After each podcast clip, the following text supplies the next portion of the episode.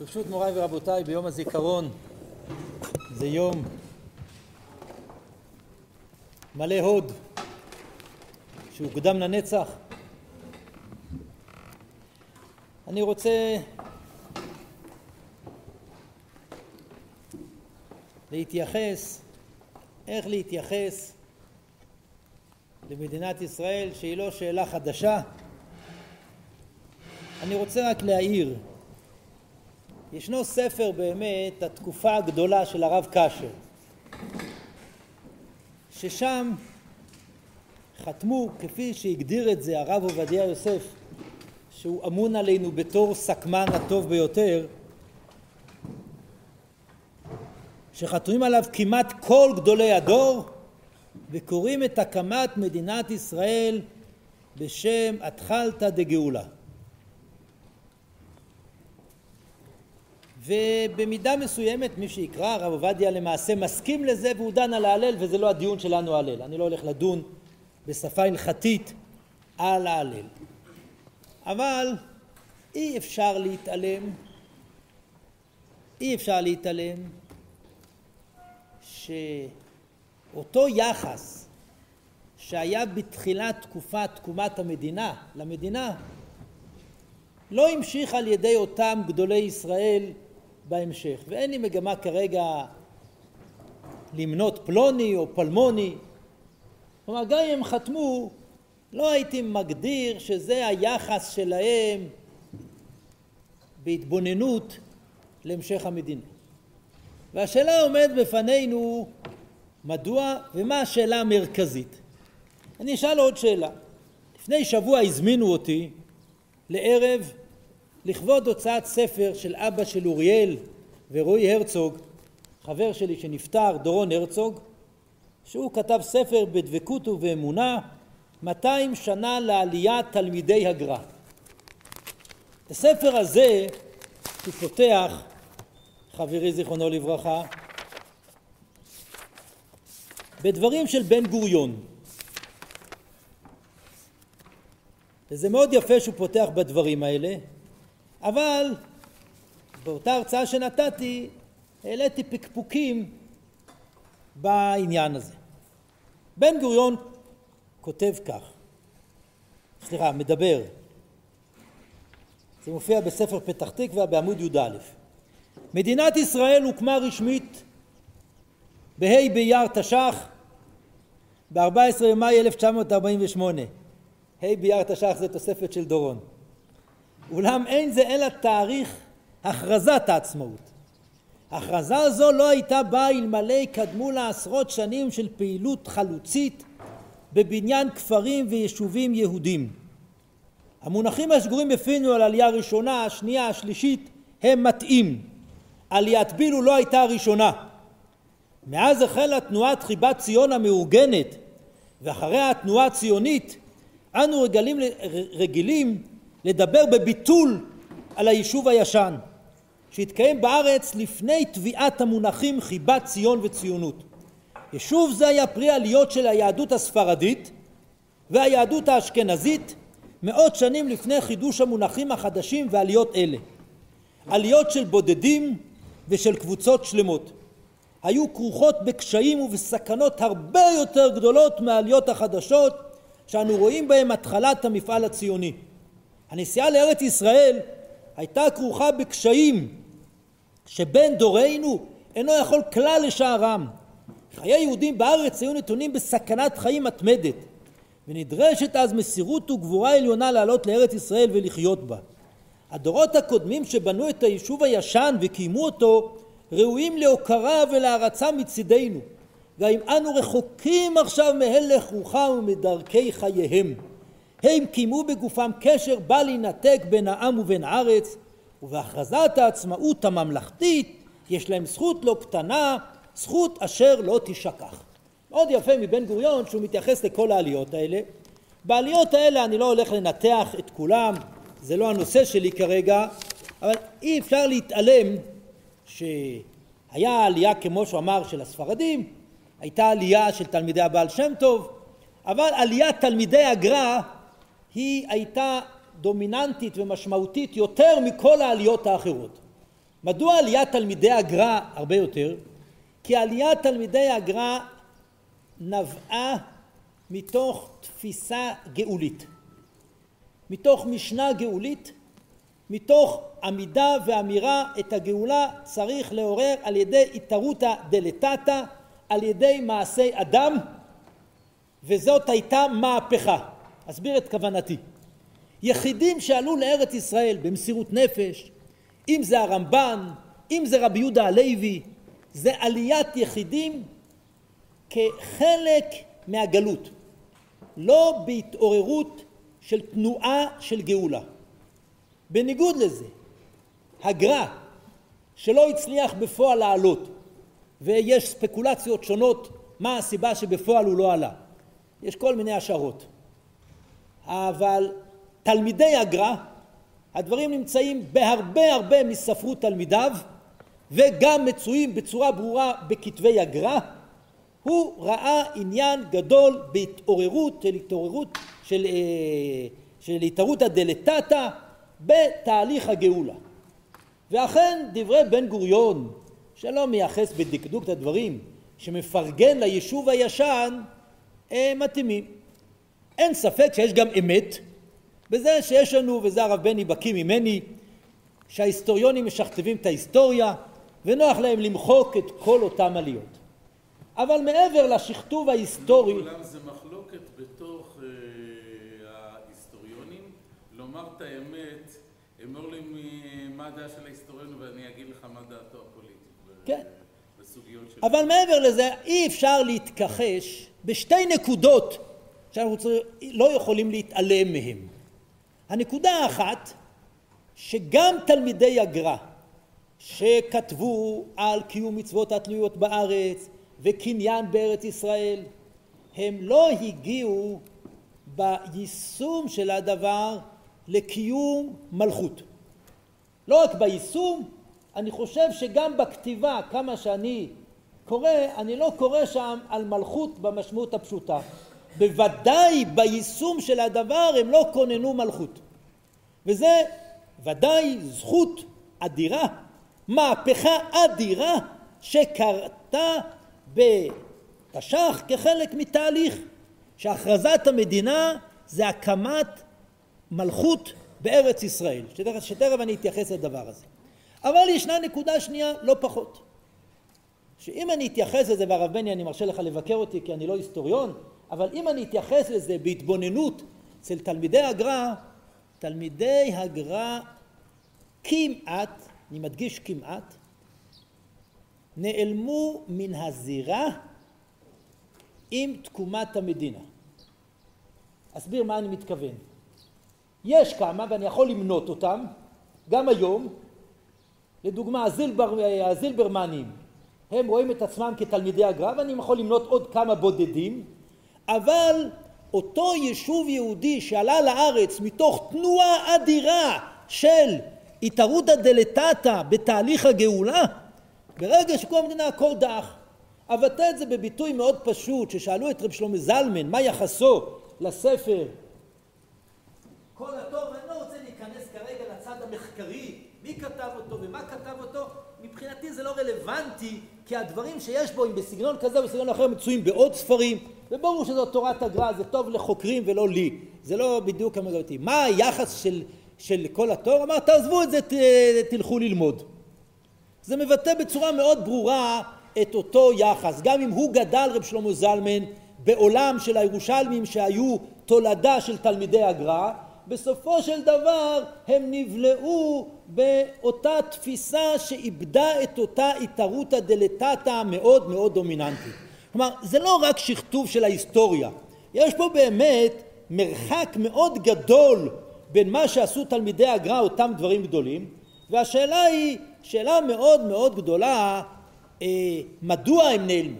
אני חושב שהסיבה הגדולה ביותר שהם נעלמו בגלל החילוניות של המדינה שהם לא ידעו איך לאכול את זה. והיה קשה להם מאוד לאכול את המציאות הזאת של החילוניות של המדינה ולכן בדבריי אני רוצה להתייחס לשני דברים. ראשית, דרך אגב, הדבר הזה מתבטא בצורה מאוד מאוד ברורה במה שמתחולל עכשיו באינטרנט, בדברים המצננים, החמורים מאוד של הרב טל. בזה זה מתבטא. יש פה פשוט נסיגה מאוד גדולה ביחס לתפיסת המדינה בתהליך הגאולה כדבר משמעותי. ואני רוצה לעסוק בזה, אבל בשלב א' אני, אני רוצה לעסוק במשהו אחר, כי הוא מקדים לזה והוא חשוב לא פחות. ואני רוצה להסביר מהו השלב א' שהוא חשוב לא פחות והוא משמעותי מאוד. בה' באייר הוכרזה מלחמת השחרור שממשיכה עד ימינו אנו. ה' באייר זה לכאורה לא יום שמח. ברגע שהוכרזה המדינה קמו כל צבאות ערב להילחם בנו ומאז ואילך נלחמים בנו. זה היה יום קשה מאוד, אחד הימים... אתה מסכים איתי אז? אחד הימים הנוראים באותה תקופה. ואנחנו לא יודעים את גודל הנס ואת גודל התעוזה, או מי שיגיד חוסר התעוזה, או הטיפשות בתעוזה, של הכרזת המדינה. אני לא בטוח שאין הרבה זכויות לבן גוריון. צריך לדעת שהנציגים הדתיים התנגדו להכרזת המדינה מאימה גדולה. אני מדייק הרב בני. אבל אה, בסוף יותר פחדו מבן גוריון. על זה נאמר ולוואי והיא מורה שמיים עליכם כמורה בשר ודם. טוב בואו נמשיך.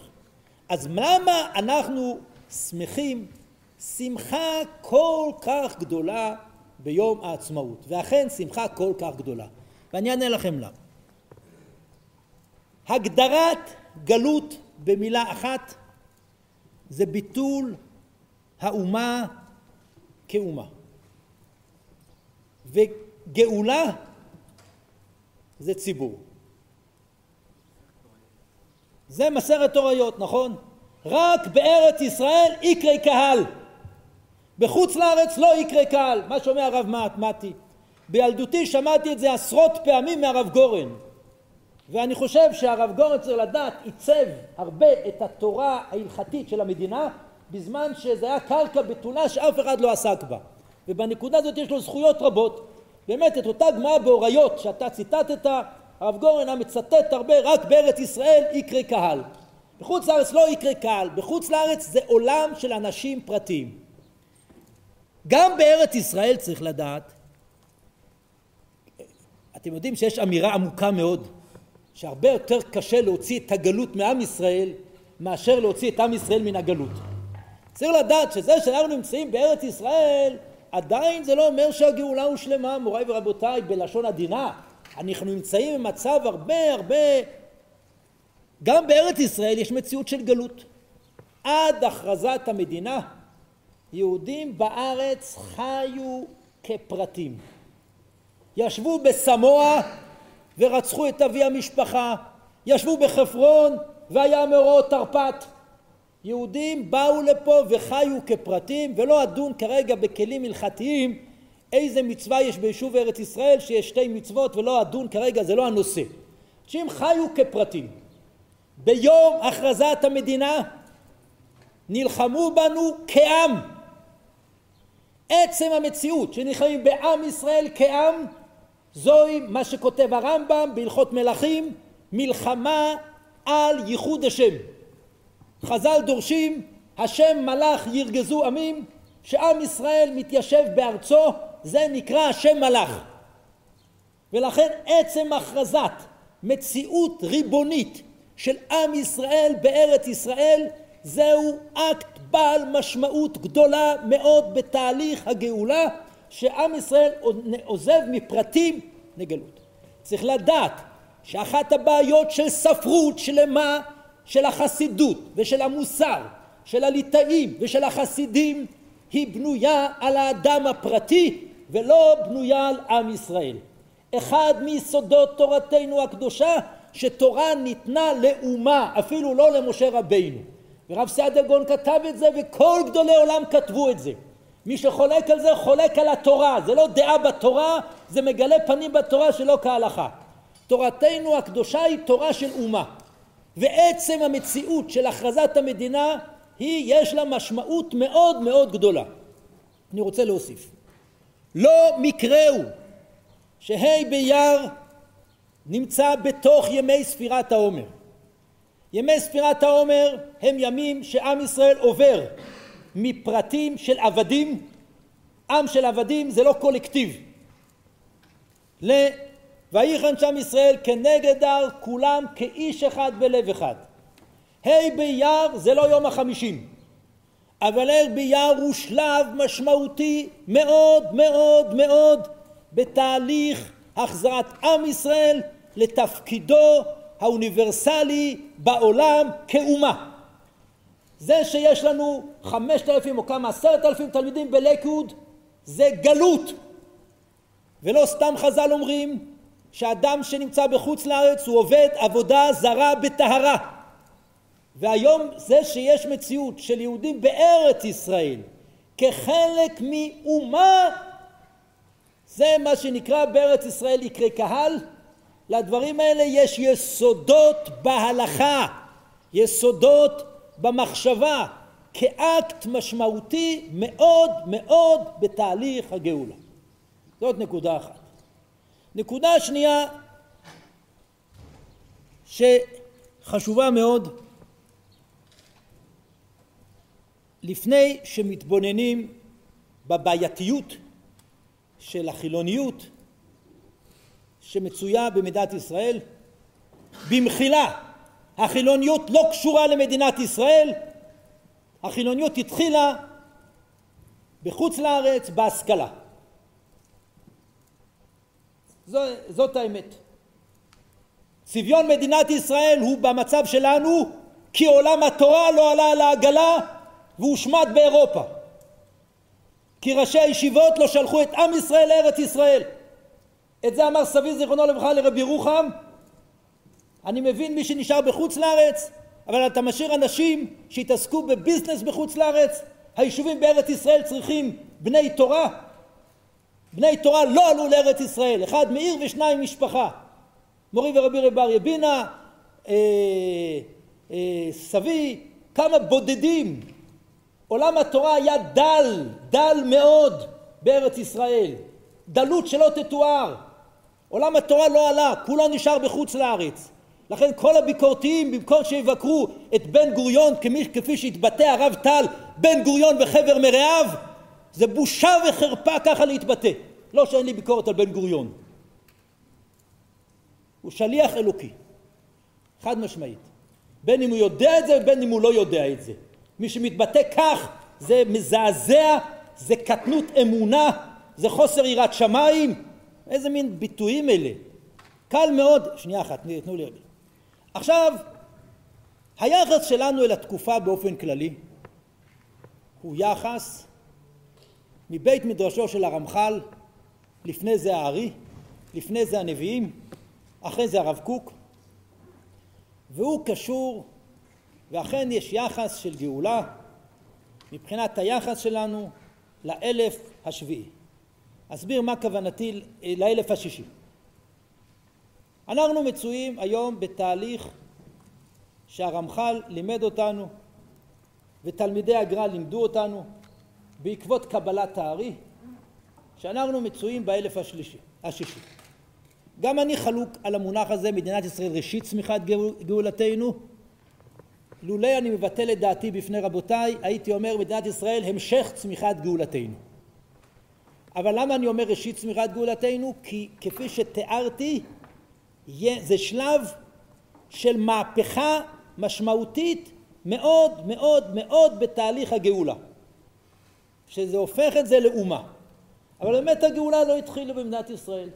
הגאולה התחילה קודם. אם אני הייתי בזמן הרב הרצוג הייתי מוחק ראשית הייתי כותב המשך צמיחת גאולתנו. לא הייתי אומר ראשית צמיחת גאולתנו. אני לא בעד שכל אחד ישנה את התפילות אז לכן אני לא משנה אבל במהות אני אומר לכם אני חושב המשך האלף השישי הוא שלב של תהליך הגאולה ואכן אתם יודעים ולא אדון בזה באריכות נשתברו הרבה מאוד קולמוסים הרבה מאוד קולמוסים על השאלה האם גאולה תלויה בידי אדם, או שאנחנו נחכה לקדוש ברוך הוא? הדבר המפורסם זה שלושת השבועות שהגמרא בכתובות אומרת שאסור לעם ישראל למרוד באומות העולם. השאלה הזאת עמדה כבר בפני תלמידי הגר"א והם עצמם כותבים שהשבועות האלה בטלות, אני לא אדון כרגע בכל השיטות למה השבועות האלה בטלות, דבר שלא מופיע ברמב"ם ולא מופיע בריף ופתאום בזה בונים את הכל, כל אנשי ההלכה על, על, על דברי אגדה, אבל הגר"א התמודד עם הדבר הזה. התפיסה שיש עניין של התערותא דלתתא או הכל תלוי בקדוש ברוך הוא. צריך לדעת שהתפיסה החרדית היום שתולה את הגאולה בקדוש ברוך הוא היא נגד תפיסת בית מדרשו של הגר"א. התפיסה החרדית עברה טרנספורמציה. הסיבה שהיא עברה את הטרנספורמציה כי היא לא מסוגלת להכיל את המציאות החילונית של מדינת ישראל. הבעייתיות של ההתמודדות עם המציאות החילונית של מדינת ישראל היא כפולה. אחד, מצד כל החברה, שניים, מצד ההנהגה. איך להתייחס להנהגה.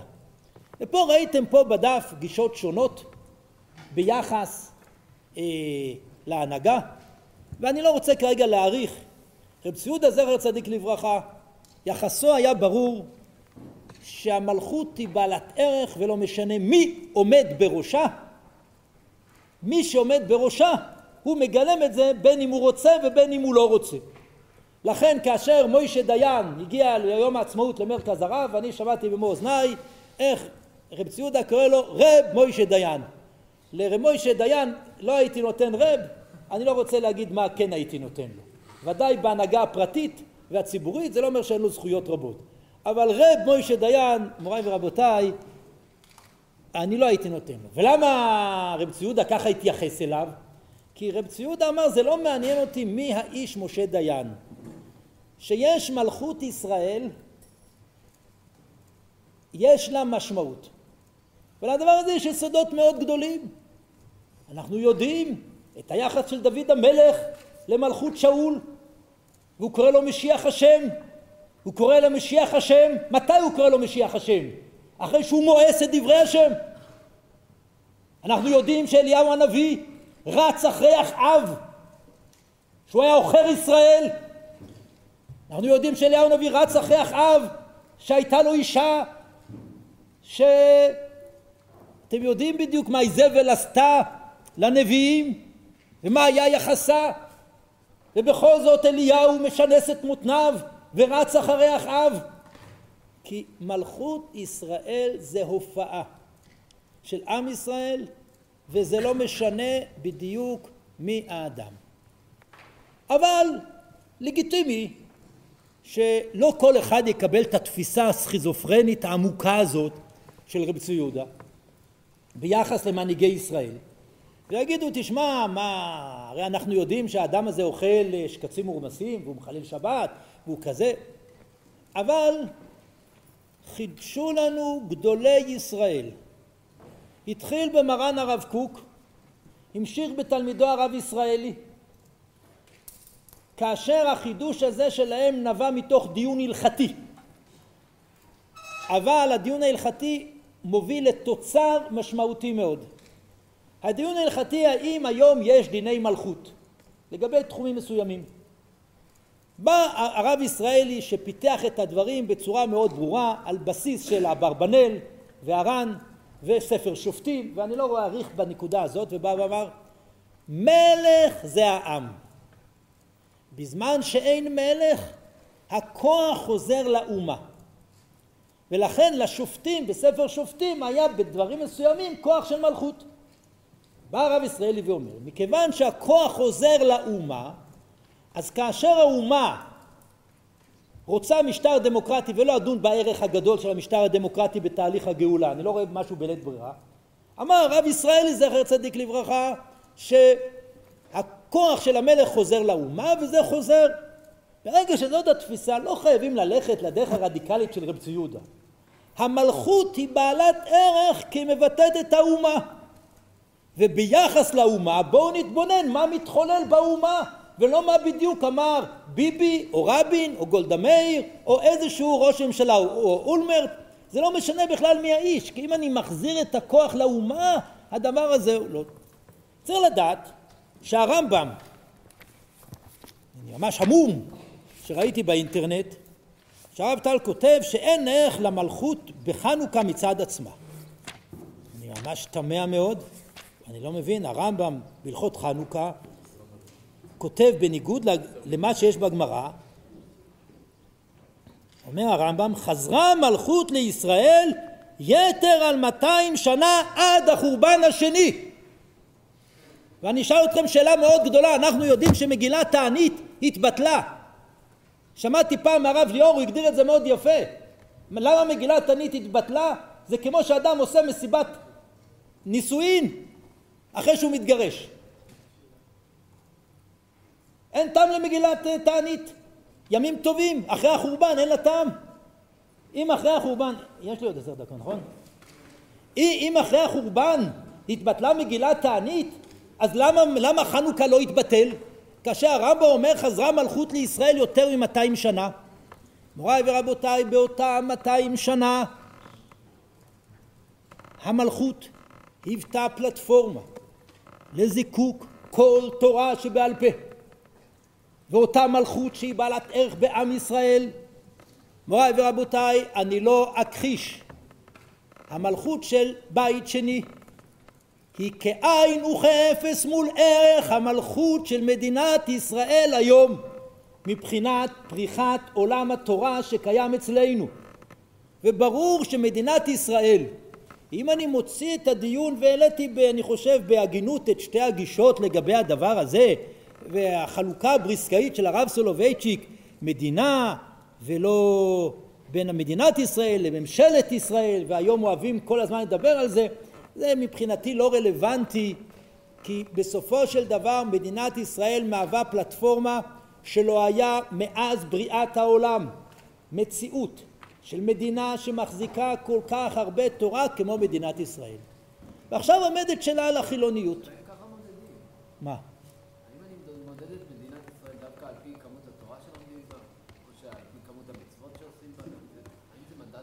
אז א', אני חושב כן. אני חושב שמדינת ישראל אה, מקדמת אותנו להתקרב לקדוש ברוך הוא, בוודאי. למה אתה אומר שלא?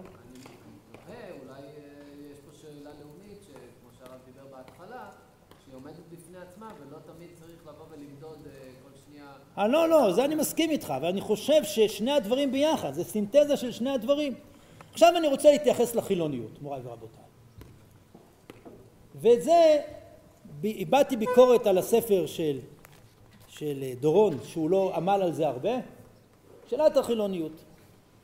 מוריי ורבותיי, מי שיש לו אמונה בתהליך הגאולה, יודע שבתהליך הגאולה יש גם שבר, לא רק פיזי, גם שברים רוחניים.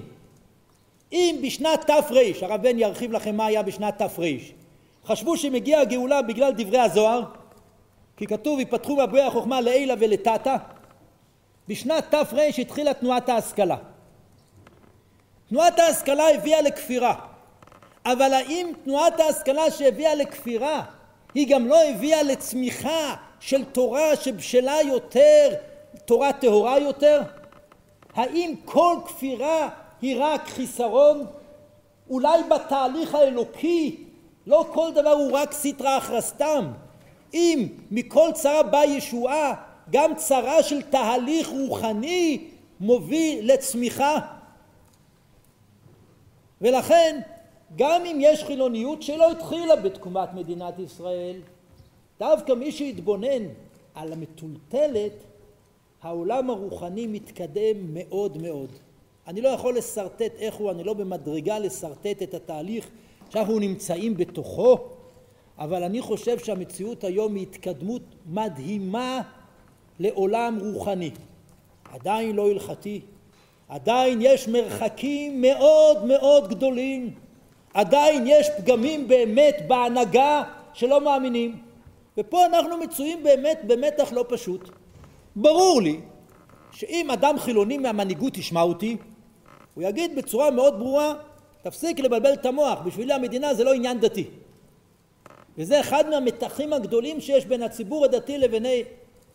כאשר אני אבוא ואגיד מלחמה היא מלחמת מצווה, יבוא אותו אדם חילוני ויגיד לי מה אתה מבלבל את המוח, אני, אני בסך הכל רוצה לחיות, מה אתה מדבר איתי על מלחמת מצווה, מה אתה מדבר איתי על מלחמה על ייחוד השם, אבל מוריי ורבותיי אכן בהנהגה בנקודה הזאת יש מנהיגות שעומדת נגד זה והיא לא מייצגת את כל האומה.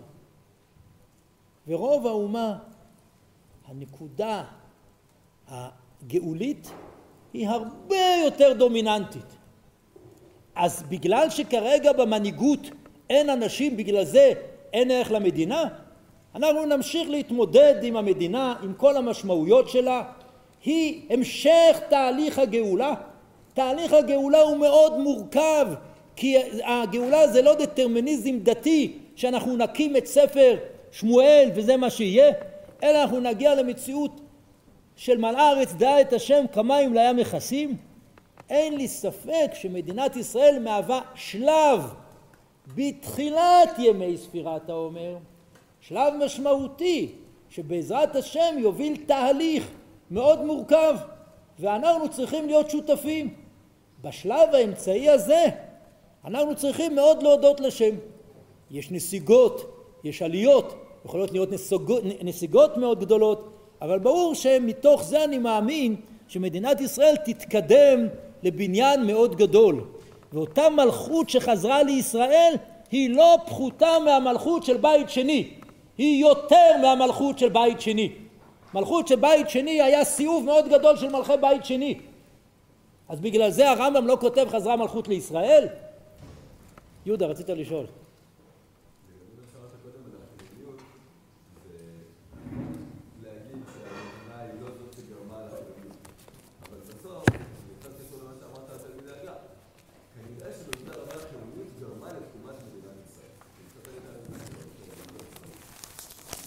זה נושא אחר שצריך לבוא ולשאול למה העולם הדתי הוא לא זה שהנהיג את התנועה הציונית שהיא שאלה מאוד מאוד מאוד גדולה. מה הסיבה? אני אגיד לכם אומרים וורט יפה. כשהמשיח יגיע ירוצו אליו כל עם ישראל. מה יעשו החסידים? ילכו למקווה. ילכו למקווה, יבשו ויתחילו לרוץ. המשיח ירוץ עם כל הציבור, אתם קוראים להם חילונים, פתאום המשיח יראה שרודפים אחריו כמה אנשים. הוא שואל את אלה מסביבות, תגידו לי, מי רודף אחריי? אז אומרים לו, תשמע, גם אלה יהודים. מוריי ורבותיי, עם ישראל צדיקים. והיחס שלא מסוגל להבין תהליך עם החילוניות זה לגיטימי. אבל זה לא התחיל היום. זה לא תורת הרב קוק, זה תורה חדשה. יש לנו שחזור של תפיסות חרדיות שמתנגדות לתנועה הציונית לפני השואה ואחרי השואה, פעם זה הרב פלוני, ואותו דבר, אותה גברת בשינוי אדרת בביטוי של הרב שמואל טל. זה, זה אותו דבר, זה לא התחיל היום. המציאות היום, שמדינת ישראל נמצאת הרבה הרבה הרבה יותר